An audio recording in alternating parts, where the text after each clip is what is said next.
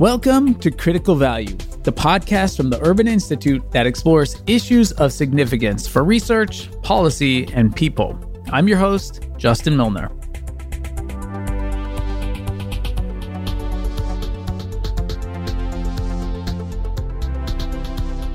If you're listening to this podcast and you don't have to be listening because you're related to me, hi, mom, or one of our producers, then you're likely someone who's curious about public policy and thinking about the way our policies shape our lives. And to stay informed of policy news, you probably soak in information from a lot of places, right? Twitter, Facebook, cable news, newspapers, email alerts, and sometimes that can be exhausting. Every day, we, the news audience, get bombarded with tidal wave after tidal wave of information. And it can be hard to swim your way through what's fact, what's fiction, and what's truthy. The truthiness is anyone can read the news to you. I promise to feel the news at you. There's also not a lot of trust right now in our institutions or in the media. The new Edelman Trust Barometer survey shows a whopping 37% drop last year in trust among Americans in government, media, business, and non-government organizations. Basically, everybody in power, nobody trusts them. So, how can facts about public policy and research break through to people, especially in such a challenging and crowded media environment? This is a question that we at the Urban Institute think about all the time. How can those of us interested in sharing facts become better communicators? On today's episode, we're talking about how experts can play a stronger role in shaping today's policy conversations. And experts can be anyone from a researcher to a nonprofit leader to people just thinking about how to convey facts to new audiences. It just so happens that my colleagues here at Urban wrote a book on this. It's called Elevate the Debate, a multi layered approach to communicating your research.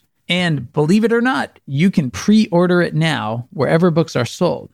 While this book is written with researchers in mind, it's really for anyone thinking about strong messaging and how to get your message heard.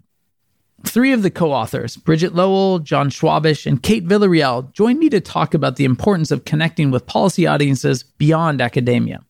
I started my conversation with Bridget, Urban's chief communications officer, by asking for some context on what the current media landscape looks like. Well, I would say this is a tough moment for facts in America. We are on information overload. Everyone is. And it's very hard to distinguish good information from bad information. And in an atmosphere like this, bad information can fester. In addition to that, all the polling tells us that Americans have declining faith in their institutions, and that includes government and includes higher education. And we've got a model now where whereas before there were certain facts that were agreed upon, sort of the bedrock of society, and science had value. And I think increasingly that is called into question. And facts that we've long agreed on that weren't considered political have all of a sudden become politicized.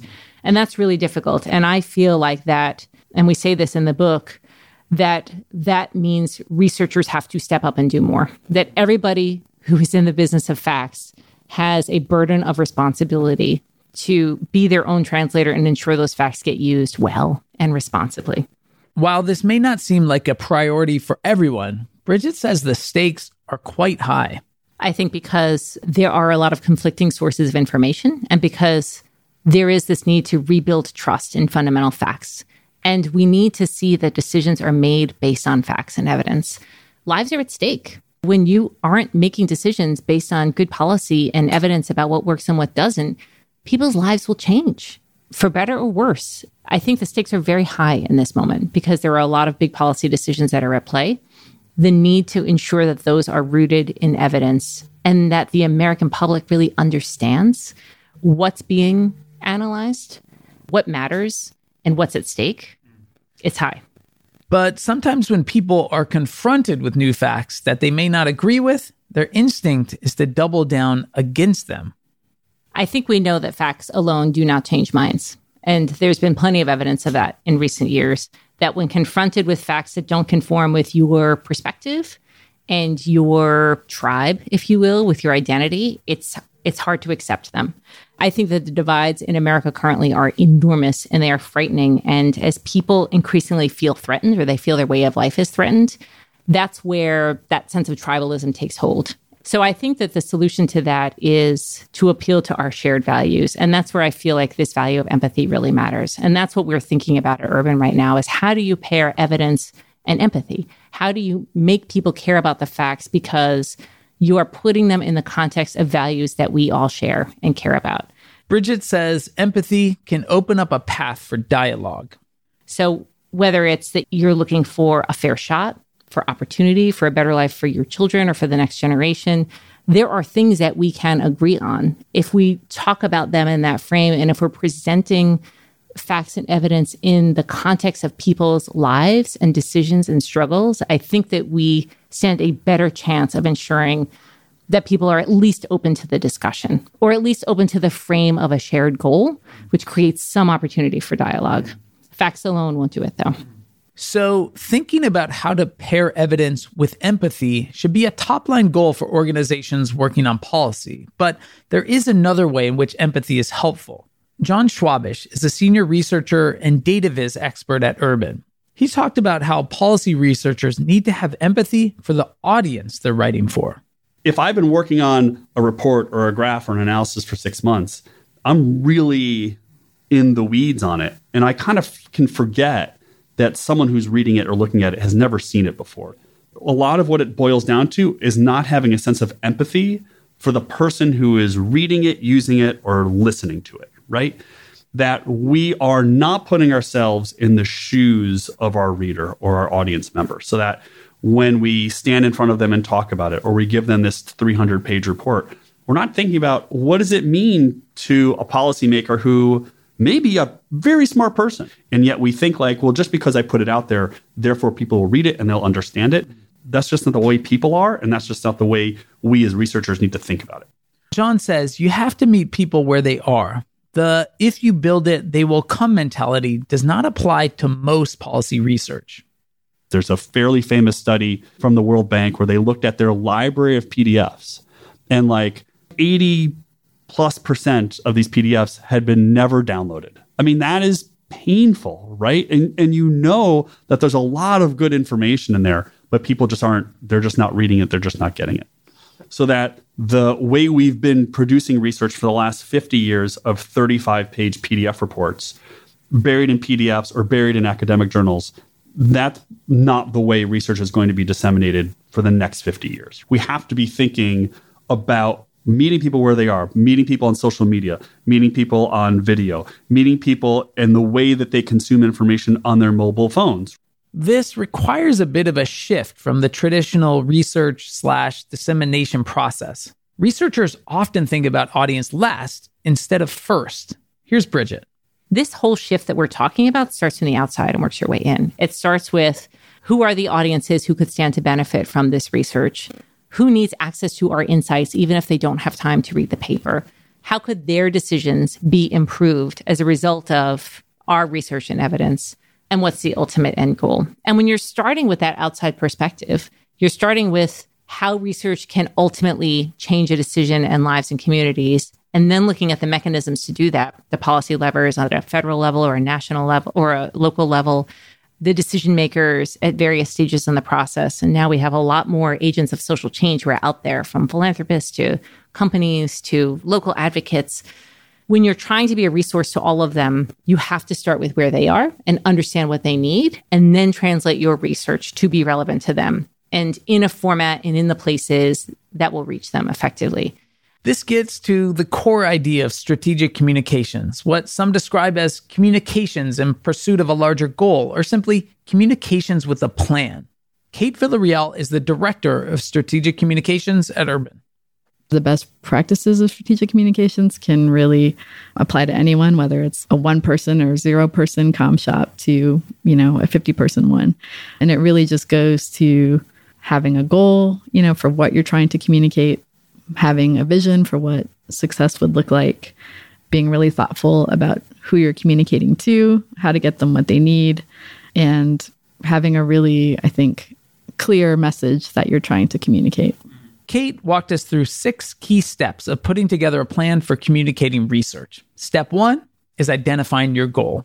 So we always try to start with a goal. And, you know, we're not putting out research just for the sake of publishing it. We're putting it out because we want people to read it and to to do something with it. So I think one mistake that we've made here at Urban uh, is to skip the planning stage and just go right to the products and the tactics, because that's kind of the fun part, you know, when you get to start creating interactive charts and blog posts. So I think it really, really helps at the beginning to just step back and say, okay, what is our actual goal here? What are we trying to achieve? The second step is to focus on your audience. Do you want to think about who your audience is and what do you want them to do? And you know, you could have multiple audiences, in which case I would take the time to kind of rank those so you can figure out how to best channel the resources that you have. You might have conducted a program evaluation in St. Louis, Missouri. So you definitely want to be communicating with policymakers in St. Louis, you know, in the state of Missouri, perhaps the region, if there are regional implications to the research, and perhaps national, if there's something that's, you know, exciting or interesting or, you know, could be relevant and transferred to other states. So I think it really just depends on kind of what your core findings are and who has an appetite to learn about those findings, who is positioned to take those findings and act upon them. Step three develop your timeline. So, what is the optimal time to contact your audiences with your research? When is the issue that you're focused on going to be most relevant for them?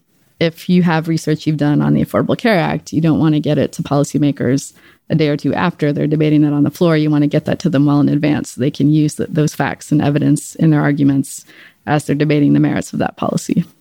The next step is to think about your message. How can you synthesize your work into a few takeaways that will get your audience's attention? You also want to think about your key messages. Those will depend on who it is that you're talking to. So, for example, if you're talking to news media, you'll want to think about, you know, what's surprising or interesting or, you know, what makes the work newsworthy. If you're talking to policymakers, you'll want to include your policy recommendations or perhaps information about why this research is relevant to their particular district or geography.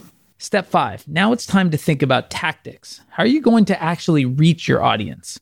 So, once you've thought about your audience and your messages, you'll want to think about the channels and tactics that you're going to use to communicate to your audience and different audiences will have different preferences. So think about whether it's, you know, through social media, is it through traditional media outreach? Is it a direct email where, you know, you just take your report and pick out those top two or three bullet points and put that in an email to your audience? So think about the best channels that you can use to reach them and the ways that they prefer to receive information. And finally, the last step is to decide how you'll measure the success of your communication strategy. So, how are you going to know whether or not your communication strategy was successful? So, think about that at the beginning. Like, what's the best way to go back and measure your goal and measure, you know, whether or not you're able to achieve your goal? And that might be things like, did you get a response to the email that you sent? Did the reporter you contacted end up writing a story? If you have more sophisticated tools available, you know, you can look at things like website traffic and other analytics. One important point is that communicating research doesn't require dumbing it down. Your audience is smart, but a lot of them don't need the full methodology to get the gist of your report. Here's Jon. That has all the math, has all the data, has all the rigorous details and the deep and the subtlety and the nuance, you know, has the error term for the math that, you know, the six people who read that paper really care about because that's how you advance the field of study. And the model that we talk about in the book is is essentially a pyramid, which essentially starts, if you think about the, the structure of the pyramid, at the very bottom are these technical, in depth working papers, white papers, right? That has all the math, has all the data, has all the rigorous details. Building up from that research foundation, the higher levels of the pyramid are less complicated products. Then you get into maybe fact sheets or issue briefs that are a little bit shorter. You get into op eds, you get into the newsletters, you get all the way up to the top and you have, you know, that tweet, so the point is every communications product, including something as short as a 280 character tweet, can be traced back to that core technical paper at the bottom of the pyramid. On the flip side, the shorter the communication, the larger the potential audience. And so six people are reading the technical working paper, a bunch more are reading the fact sheets, lots more are reading the op-eds and the testimony and the blog posts. And then you have, you know, hundreds or maybe thousands or, you know, if you're lucky, hundreds of thousands or millions of people are reading the tweet or the Facebook post or the Instagram post or whatever it is. Ultimately, you're aiming to reach audiences in different ways and thinking about how those channels connect. So let's think practically. How can you become an expert communicator? Here's Bridget. First, it's the ability to articulate your key takeaways. And that means don't be frustrated if somebody else translates your work. You should be the one who's translating your work. You should be the one who can articulate why your work matters, what you found, how it ultimately can make a difference. But it's not enough to just do that translation. You need that broader theory of change, which means that you are understanding in the very beginning what questions you're trying to answer, why these knowledge gaps persist, and how your evidence can maybe point someone in the direction of a solution. And to do that, you have to know your audience. You have to know what they're struggling with. If your audience is federal policymakers, you have to know where are they trying to find solutions? Where are the problems? Where is there a need for greater evidence? And you don't necessarily need a huge communications team or a lot of resources to do this well. The goal of the book, Elevate the Debate, is to put the power in the hands of researchers to more effectively communicate their work to different and broader audiences. We think that you do need skills and training in a lot of these different areas, but we also think that people can do more and much better with the tools that they have than they have in the past. And we think that this book can serve as a toolkit for those people to do a better job. I don't think you need a 50 person team to be successful. I think you need to have clarity about why your work matters and be able to explain what you found and how it will ultimately solve a problem. Then you need to understand who the audiences are that will care and you just have to know how to reach them. You don't need a 50 person team to do that. You need an email and clarity about how to explain your work and maybe some access to social media. you can have impact and you can build relationships if you can present your work in a way that it is engaging and accessible and that it is relevant in the moment. And in the end, the goal of any communication strategy is to better inform policymakers and the public at large. And the reward is when you see your research and your attempts to elevate the debate actually take hold. Those moments can be immediate and they can also be a long time in the making. Here's Bridget. We look for markers along the way of whether we are on the way to impact. Sometimes you get an email that says, Wow, this research was really helpful, and we just changed the way this program was implemented thanks to what you said. Thank you. This was really instrumental to us. And those moments are fantastic. But sometimes you just see a tweet that gets picked up by an influential member of Congress or senator who is in the middle of a big debate and is using our research to ultimately try to change how that legislation is perceived. As we are putting that information out there, it can shape public opinion and drive demand for a set of adjustments so that more people will benefit from a policy. So those moments are really gratifying and they do happen.